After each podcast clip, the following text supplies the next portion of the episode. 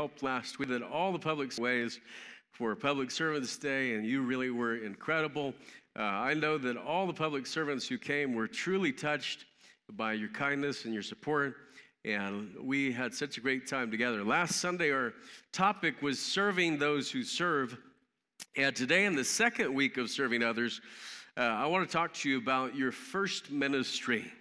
Your first ministry. If you don't serve these people, then the rest of your service will always be limited. It won't ever be complete. And your first ministry, I'm sure you guessed already, is your family and those closest to you. Uh, Christian researchers and secular researchers both agree that if you choose one variable that will affect the quality of your life, it will always be relationships.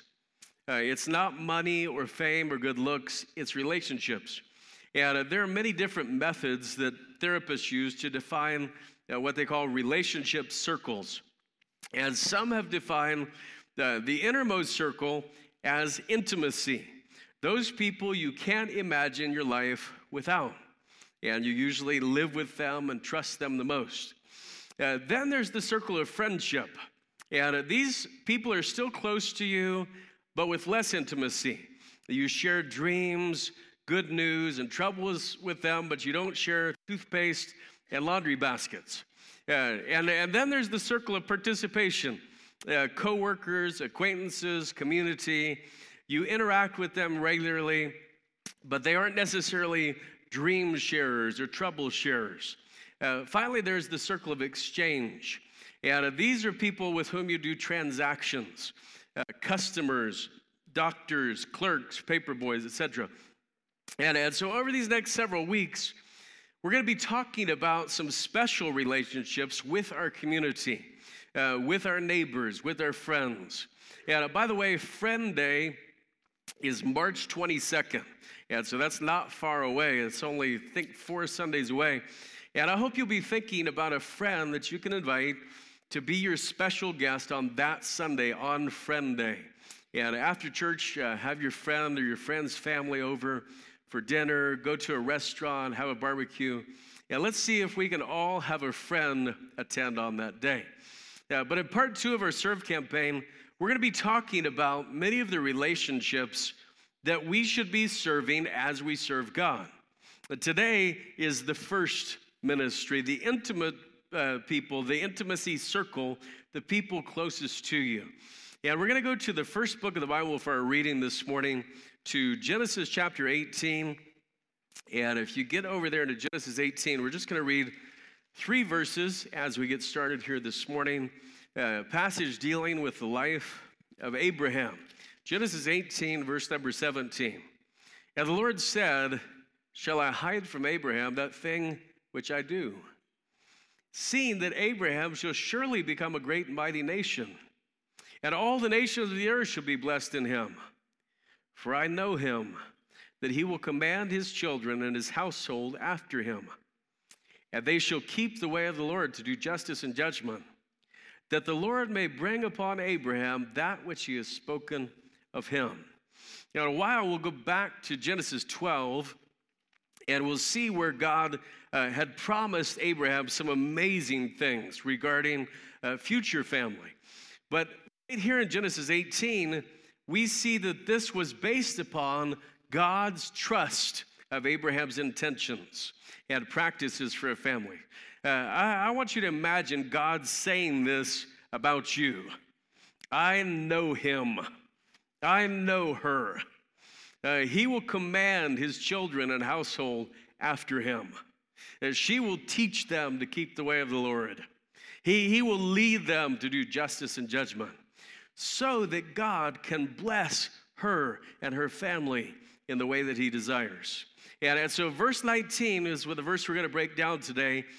It has four specific trust factors that God saw in the life of Abraham that He also wants to see in our lives as we serve Him in our first ministry. And uh, these are in the notes in your bulletin and also on the YouVersion app if you want to follow along. Let's talk first about leaving a legacy. Leaving a legacy. God knew that Abraham would command his children and his household after him. Now, that is a high value legacy as defined by God. Now, I want you to take a second to compare this legacy with the legacy that so many people on earth desire to leave. Uh, because there's a lot of talk about legacy, it, it's a big thing these days. Uh, here's five ways to leave a legacy. And this is from the Huffington Post. Um, here, here they are. Number one, support the people and causes that are important to you. Okay, sounds pretty good. And number two, reflect and decide what's important in your life. Uh, number three, share your blessings with others. The Huffington Post used the word blessings. It's pretty remarkable. Number, number four, be a mentor to others. Uh, number five, pursue your passions because they are infectious. And so those aren't bad, right? They're, they go along with most of the thoughts that you will hear about a legacy. A legacy that isn't attached to eternity, anyway. Uh, see, if you're a Christian and eternity isn't the cornerstone in building your legacy, you have missed the whole point of your Christianity. God trusted that Abraham would lead his descendants to become God followers like he had been. His descendants wouldn't just follow in his physical attributes or in fun hobbies or in being a fan of the local sports team. Uh, Isaac would revive the altar that his father had built. Jacob would return to Bethel, to the house of God where his grandfather worshiped. Joseph would live with godly integrity and preserve Abraham's family through a seven year famine in Egypt. Uh, a few generations uh, after that, there was a descendant of Abraham you may have heard of. His name Moses. Uh, another one named Joshua. And there's one named Gideon and Samuel and David and Solomon and Elijah and Isaiah and Daniel, and we could go on and on. They all followed the faith of their father Abraham. His legacy was about faith. Now, don't take my word for it. Let's take the word of one of his descendants. Okay, a later descendant of his was named Paul. Listen to what Paul wrote. He said, Abraham believed God, and it was counted to him for righteousness, who against hope believed in hope. You ever been there? Against hope, believed in hope, that he might become the father of many nations. He staggered not at the promise of God through unbelief, but was strong in faith, giving glory to God. Now, that right there is a legacy. Now, could there be anything better? He was strong in faith, giving glory to God. Now, listen again, because you may want to claim this one for yourself.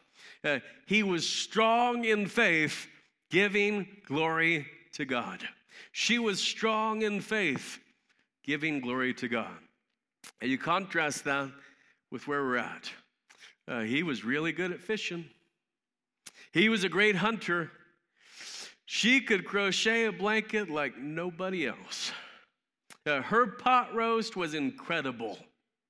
They RV'd in every state except Hawaii. Because it's, anyway. Uh, huge Broncos fan. Uh, loved to run down the jackpot. Uh, had a green thumb retired early and enjoyed life, rebuilt the 72 Corvette Stingray and made it shine. What's it going to be for you? What message will your life leave to those who know you best? And so, leaving a legacy in Abraham's life, pretty plain what it was. Uh, he was a man of faith, but his faith didn't call attention to himself, it brought glory to God. Now let's talk about this second part blazing a trail. Blazing a trail. In Genesis uh, 18, we got this verse, and the first part was Look, I know him. He's going to command his children and his household after him.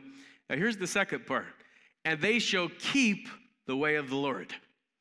They shall keep the way of the Lord. So Abraham blazed the trail of faith by continually moving in the direction of God. Continually moving in the direction of God. I love what it says about Abraham in Hebrews 11. It says, By faith, Abraham, when he was called to go out into a place which he should after receive for an inheritance, obeyed. And he went out, not knowing where he went, for he looked for a city which has foundations, whose builder and maker is God. Now, think about this for a second. Abraham never reached the city during his time on earth. Uh, it says he died in faith, not having received the promises, but having seen them afar off. He knew that he was just a stranger and pilgrim on this earth, and he was on a journey seeking after God. He discovered that the journey is what's important. Embracing and enjoying the journey is where contentment really is.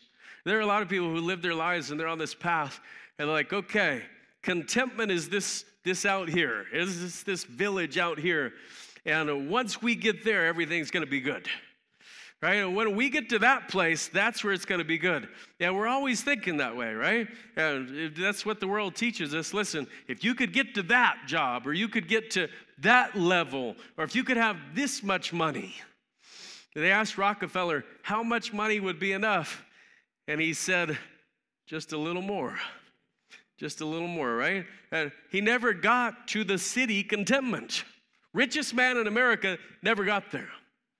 Why? Because he didn't enjoy the journey.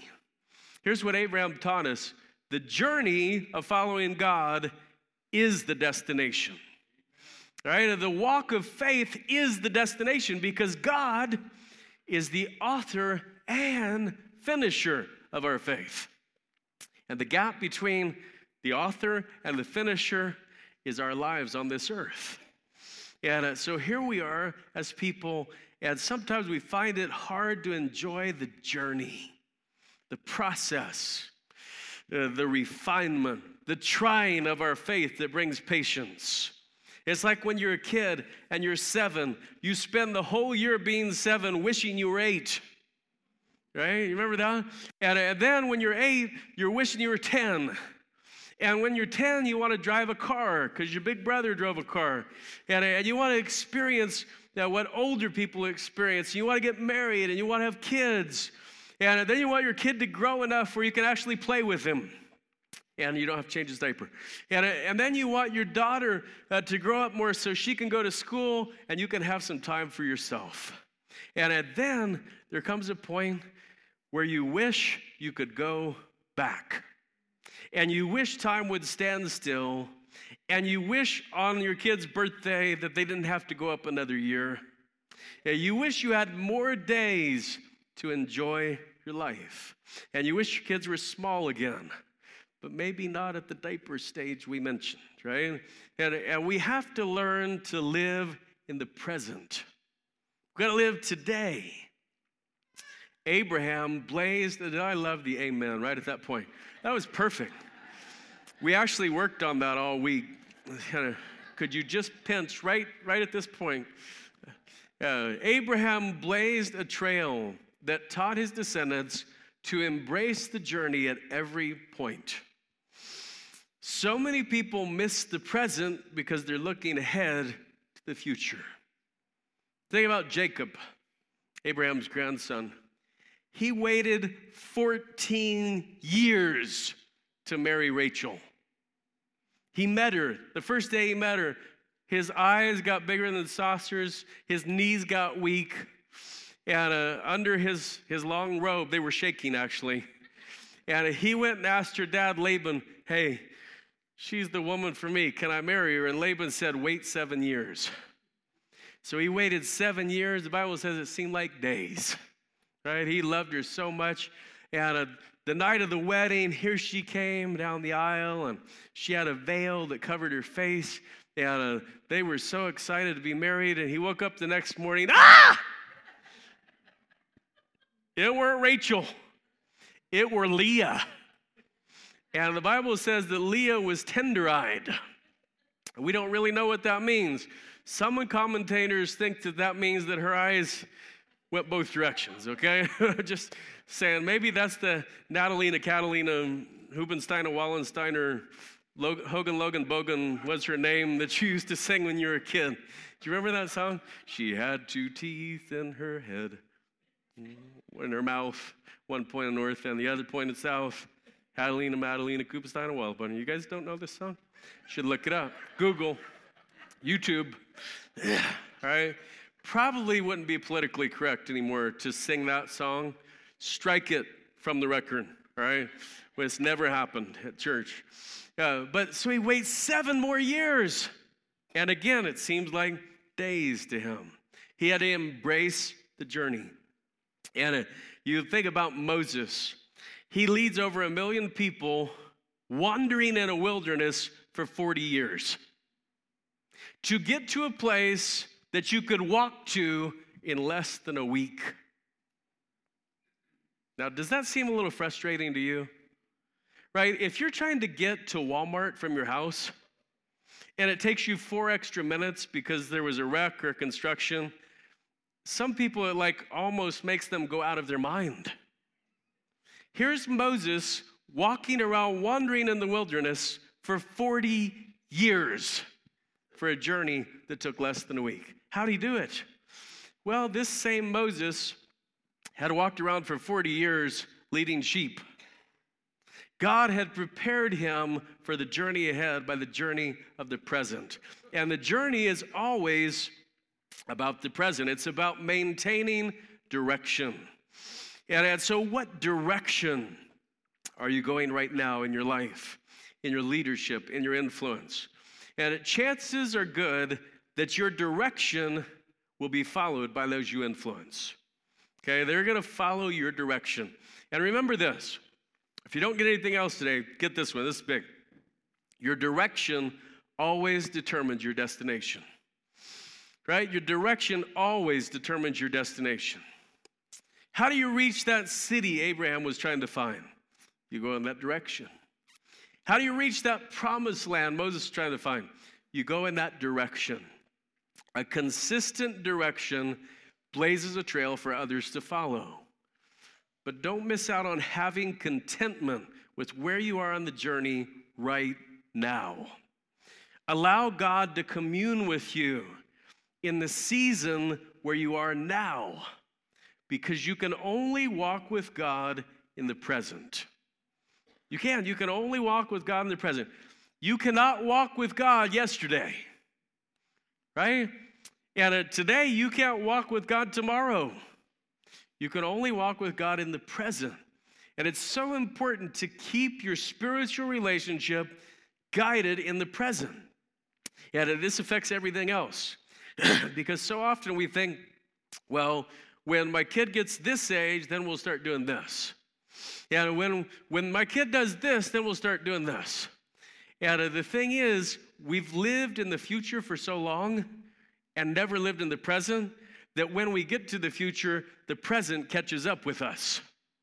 And the hopes and dreams we had pass us by really quickly. And then all of a sudden, the kid's 18 are like, whoa, I wish we had done this. I wish we'd have done that. And so you have to pencil things into your life in the present. The biggest one's to walk with God. So he blazed a trail. Now let's look at this third part modeling a pattern. Modeling a pattern. God says, I know Abraham. I know him. He'll command his children and his household after him. They'll keep the way of the Lord to do justice and judgment to do justice and judgment. Abraham left his descendants a pattern of behavior, a pattern of faithfulness, a pattern uh, of justice for the oppressed. And uh, there are a lot of oppressed people uh, in the world in which we live. It, it's so sad to see it because uh, there's young people who have, uh, they, they wear the red uh, this past week or two, they wear the big red X on their hand because they want to cancel out human trafficking. Uh, human trafficking and human slavery is at the highest rate numerically that has ever been in the history of the world. Now, you would think as society has advanced, if humanism's right and we keep getting better and better and better, that we would have gotten that, rid of that a long time ago. But maybe humanism is false, and maybe we're not getting better and better, maybe we're getting worse and worse. And maybe human nature is sinful, and it doesn't matter how wealthy of a country you live in and how civilized the city is you live in, it's still around. And here's what I want to see I want to see the young people with the passion for the red X of saving girls from human trafficking have another X to save children where they're actually able to be born. Last year in New York City, uh, I read the stats the other day. Uh, there were more African American babies aborted than there were born in New York City. And uh, they are hurting races, they are hurting heritage of people uh, through this horrible practice. And it's injustice in our time. It's happening in our time. Think about Abraham's day in which he lived. You know, one day, this is in Genesis 14, and one day Abraham heard that his nephew Lot and many other people, uh, including women and children, had been taken by tribal kings from their city. Uh, all their stuff had been taken, and they had basically been kidnapped and were being sold as slaves. Well, Abraham passed out gear to 318 trained servants in his own household. Okay, now there's a couple things you should think about there. God knew exactly the number of Abraham's servants. That's pretty big. Uh, the other thing is, is he had 318 trained servants. Right? Can you imagine this? In his own house. So he arms them. They don't go down to the local sheriff and say, hey, Sheriff, uh, these people got stolen. You need to go do something. No, they ran all night north, out of uh, where Israel now is, into Syria, and they enacted justice upon those kings. It means they killed them and they returned the people and goods to their rightful place. He didn't wait for somebody else to do the right thing. He didn't wait for somebody else to do the hard thing. And that left a pattern. Now, can I tell you something? People who wait for somebody else to do the right thing never become true leaders. People who wait for somebody else to do the hard thing they don't ever become true leaders. And, and this story of Abraham was told to every generation of kids in Israel. And they always talked about this part where old Father Abraham, over 90 years old, ran all night long to enact justice upon the tribal kings so that he could get the innocent people back. This was Abraham's Popeye moment. Now, whether or not he actually downed a can of spinach, we don't know. But we do know that he enacted uh, justice out of holy discontent. Holy discontent is where God puts something inside of you and you say, something has to be done. Something has to be done. Something has to change. And it can be in a city, it can be in a country, it could be uh, some injustice. Something has to be done.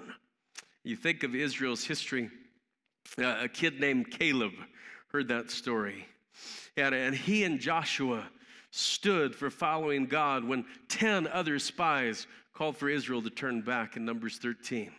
Uh, in Joshua chapter 14, the same Caleb at 85 years old faced down the giants of Hebron. Uh, then in Judges chapter 3, there's a kid named Ehud and he heard the story and he went to save Israel from wicked King Eglon. It's one of my favorite stories in all the Bible. I preached it one time, and here was the title Lefty Stab Fatty in the Belly. Right? And here's the end of the story, and it's not good to talk about at church. And the dirt came out. Okay, that's what it says. It's in Judges 3. It's actually in the Bible. Yeah, shepherd boy named David heard the story and he couldn't stand injustice being done to his people, so he went down in the valley of Elah and faced down a giant. You probably know him, it's Goliath. Somewhere in your life, God is going to bring you to a moment of holy discontent, a Popeye moment. That's all I can stand because I can stand no more. And the question is going to be will you stand up for justice and judgment or will you shrink away into the background? How you deal with issues of justice becomes part of the story you leave. When those closest to you live what you've modeled, will they be champions of justice and judgment, or will they lack the foresight, wisdom, and courage to act upon the truth. I hope you just wrote that down. Uh, foresight, wisdom, and courage. Foresight, wisdom, and courage. Let me tell you why they're important. These are three things we should all pray for every day. If you're a parent, you should especially pray for these things. Foresight, so that we know what's coming before it's arrived. We can sense that something needs to be done. We can sense that our kids are drifting from God. We can sense that there's distance in our marriage. And, and then there's wisdom. Wisdom so that we know how to handle the situation. And then courage. Courage so we actually step up and do it. You know, way too many Christian parents are losing their kids to the world. And it's not always because they don't see it coming. Sometimes it is. It's not always because they don't know what to do. It's often because they didn't have the courage to deal with it. They're afraid to tell their own kids what to do. They're afraid to set boundaries and enforce boundaries in a loving way. And as a result, many times there are little to no boundaries. Kids are left as easy prey for the world and the flesh and the devil. Uh, but you know, as we navigate this life and we seek justice and judgment, we need those three things more than ever, especially in the generation we live foresight, wisdom, and courage.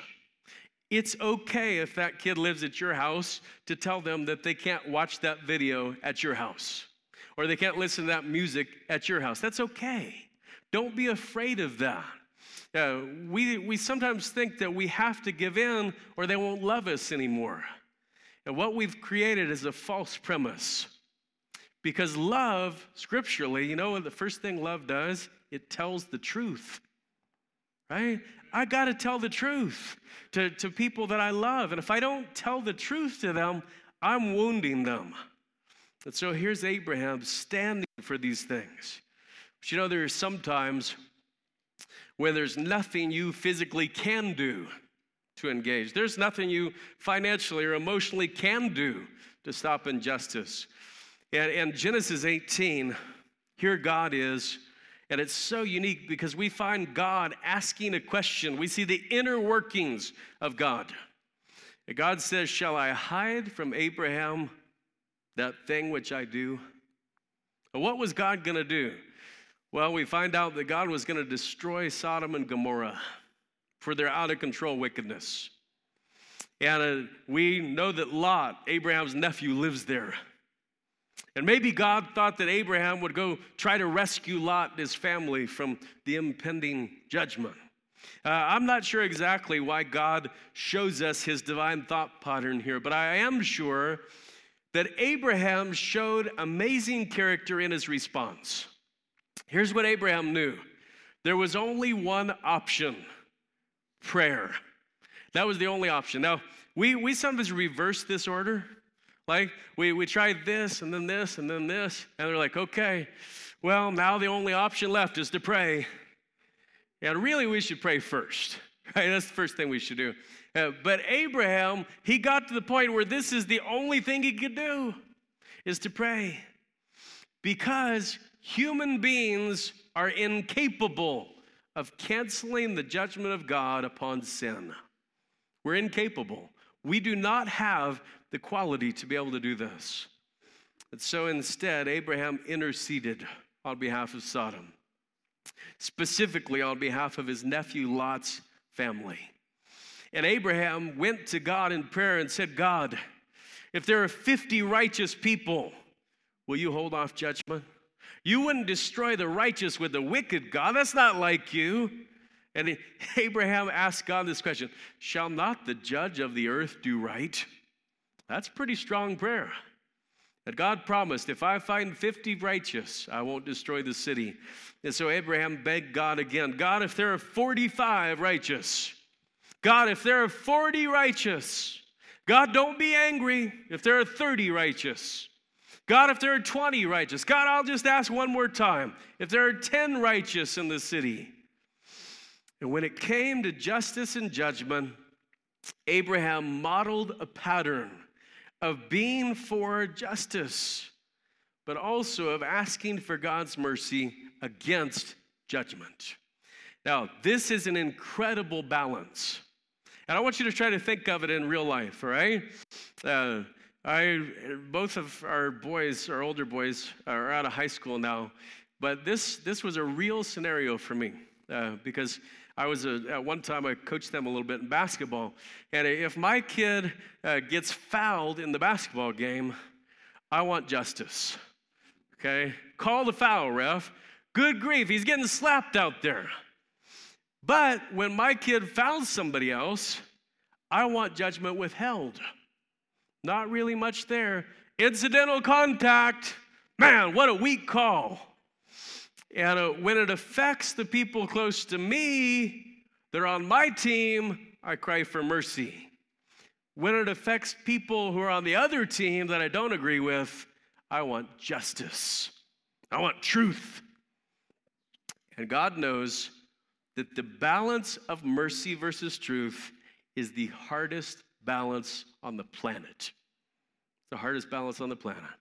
And that's why John 1 says that Jesus came full of mercy, full of truth. Jesus is the only answer to the impossible balance. Uh, only those who follow the pattern of Abraham can navigate the balance.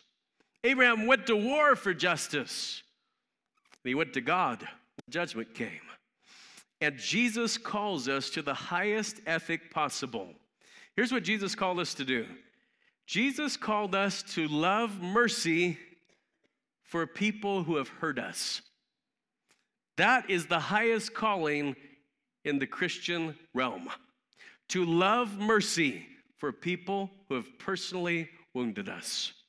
We naturally, we love mercy for ourselves, right? We love that.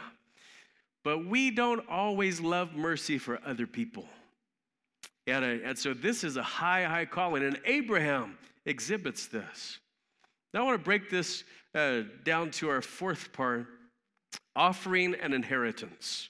Okay, let's kind of review what we've talked about so far. God says, I know Abraham. He's going to command his children and his household after him. They're going to keep the way of the Lord. They're going to follow Abraham's pattern of doing justice and judgment. Now, look at the last phrase that the Lord may bring upon Abraham that which he has spoken of him. Well, what has God spoken of Abraham? Let's go back to chapter 12 in Genesis and we'll see. What has God said about Abraham? Verse 2, Genesis 12 I will make of thee a great nation and I will bless thee and make thy name great, and thou shalt be a blessing. And I will bless them that bless thee, and curse him that curseth thee, and in thee shall all families of the earth be blessed. Abraham is going to be a blessing, and he's going to be blessed by God. His entire line of descendants are going to be blessed. Because one day, almost 2,000 years later, a baby will be born in a stable outside of Bethlehem and they'll call his name Jesus. It'll be the Savior of the world, God with us. And there is no greater inheritance than the blessing of the gospel. If you had a Christian parent who passed down the blessing of the gospel, the knowledge of Jesus to you, uh, that's an incredible blessing. Now, it really is. And I know uh, there are many people who don't have that blessing. There are people here today uh, who were saved as a teenager and your parents didn't know Christ. You were saved as an adult and received Jesus into your life, and, and your parents didn't know Christ. And it is a huge inheritance that God uh, gifts to families to say, listen, you can pass this down to the next generation. You can pass down the knowledge of who Jesus is. And every one of us leaves blessings or curses to our family. You say, well, what kind of curses could we possibly leave? Well, sadly, there are too many to count. But when it comes to us frail human creatures, if we leave our families only what this world has to offer, we are leaving them a curse. The Bible tells us in several places that riches can be a horrible curse to leave on your loved ones uh, because they trust in riches instead of God. Generational sin is an obvious curse. Most people learn their bad habits from their own parents, right? Do as I say, not as I do.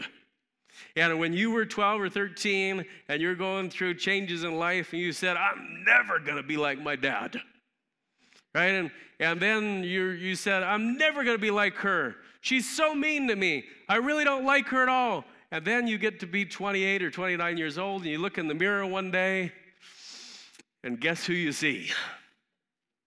Because those curses continue to go down through generations. And uh, it just happens. Those are curses that we leave.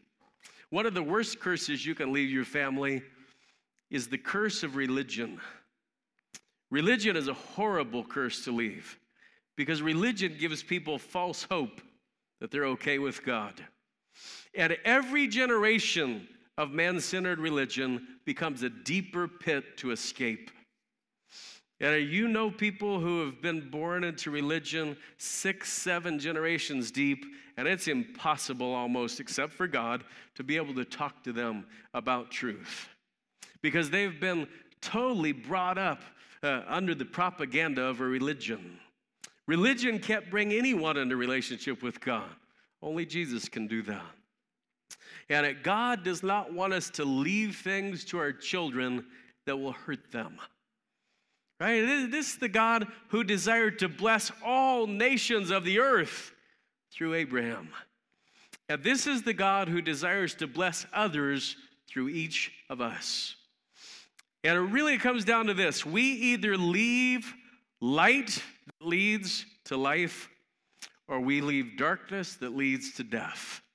That's really what we leave. That's the inheritance we pass down, right? Because it's attached to eternity.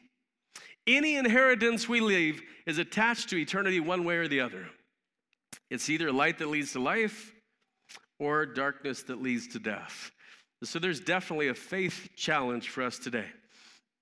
Living out intentional love with those closest to you is your first ministry. It is your first ministry. And I want you to know today that God is cheering you on. Uh, just like he's cheering Abraham on. Abraham, I know you. You got this. And when it comes to your closest relationships, I want you to remember this. You can't change the past. You can't change the past. Yesterday ended last night, it's over. But you can be in the present right now. You can enjoy serving your family today. And if you focus on the present journey, it will change the dynamics of your future and of your legacy. That's God's great wish for you. Now, everybody, hey, buddy, thank you. I know you got something when you're looking at it, it's okay, but let's look at it down there. Um, everybody in life, we've got hopes and dreams, right? The parents have hopes and dreams.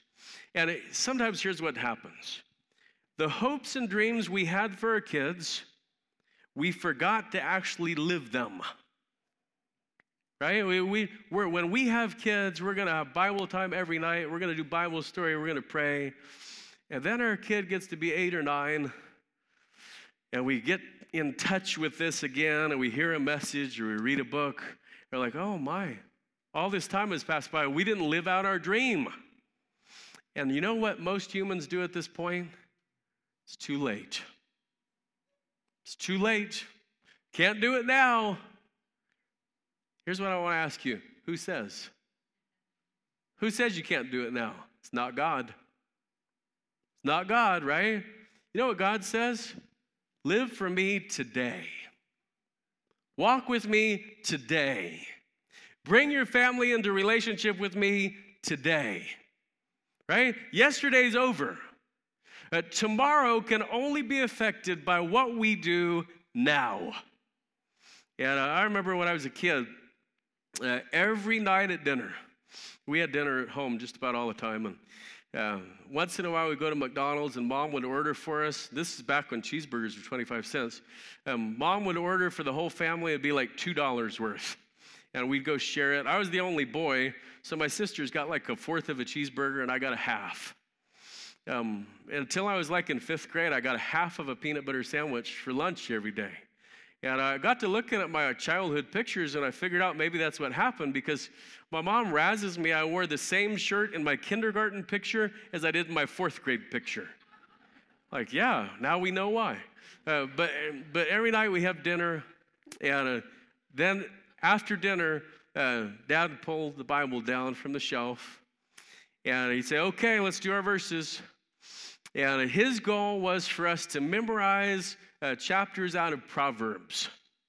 And if you've ever done that, it's not really that easy because they're not attached in logic. Uh, but man, we just kept learning them. And then he had a prayer list, and we each had to pray for a different thing. And I remember when I was in college, I lived in the uh, room on the back of the house. And every night when I was home for dinner, you know what I did? The same thing they did. Why? Because that's where I lived. I didn't always feel like doing it. Sometimes I thought I was above it. But if I was there, I did it. And uh, listen, it's okay to build those qualities into your home. It's okay. You are not damaging your kids by making them learn a verse from Proverbs. You're not damaging your kids by praying with them, right? Can I tell you how you are damaging your kids? With just about everything else, right? You're naturally damaging your kids because you're a human. The only answers we have are from God. And so, if we want these answers, we really need to tune in to what God has for us. And I hope you'll do that as we go through this uh, second part of the campaign, serving others. Every week, we're going to deal with a different group that we are to be serving. And we're going to see the scriptural principles that God wants us to have on this. And so I hope you'll stay focused with us. Let's pray together. God, thank you so much that we could come this morning and uh, be in tune with what you have for our lives. And I pray that as we think of the relationship seminar tonight, uh, that many folks would be able to sign up even after this service, and we'd be able to walk through some of the principles you have for us as husbands and wives and in relationships. And I pray that you'd bless now in our time of baptism that you would bless these who are making these strong commitments for you and that you'd guide them in their lives. And we ask these things in Jesus' name. Amen. I'm going to let those who are getting baptized to go ahead and uh, head out to change. Um, and in just a second, I'm going to ask uh, Brent Mai to come and, and give us an announcement uh, about uh, some of the things we have coming up related to our school auction uh, and gala that we have this year. And I know that's all coming online and everybody's excited about it. And so, Brent, come on up, see if we can find you a working microphone.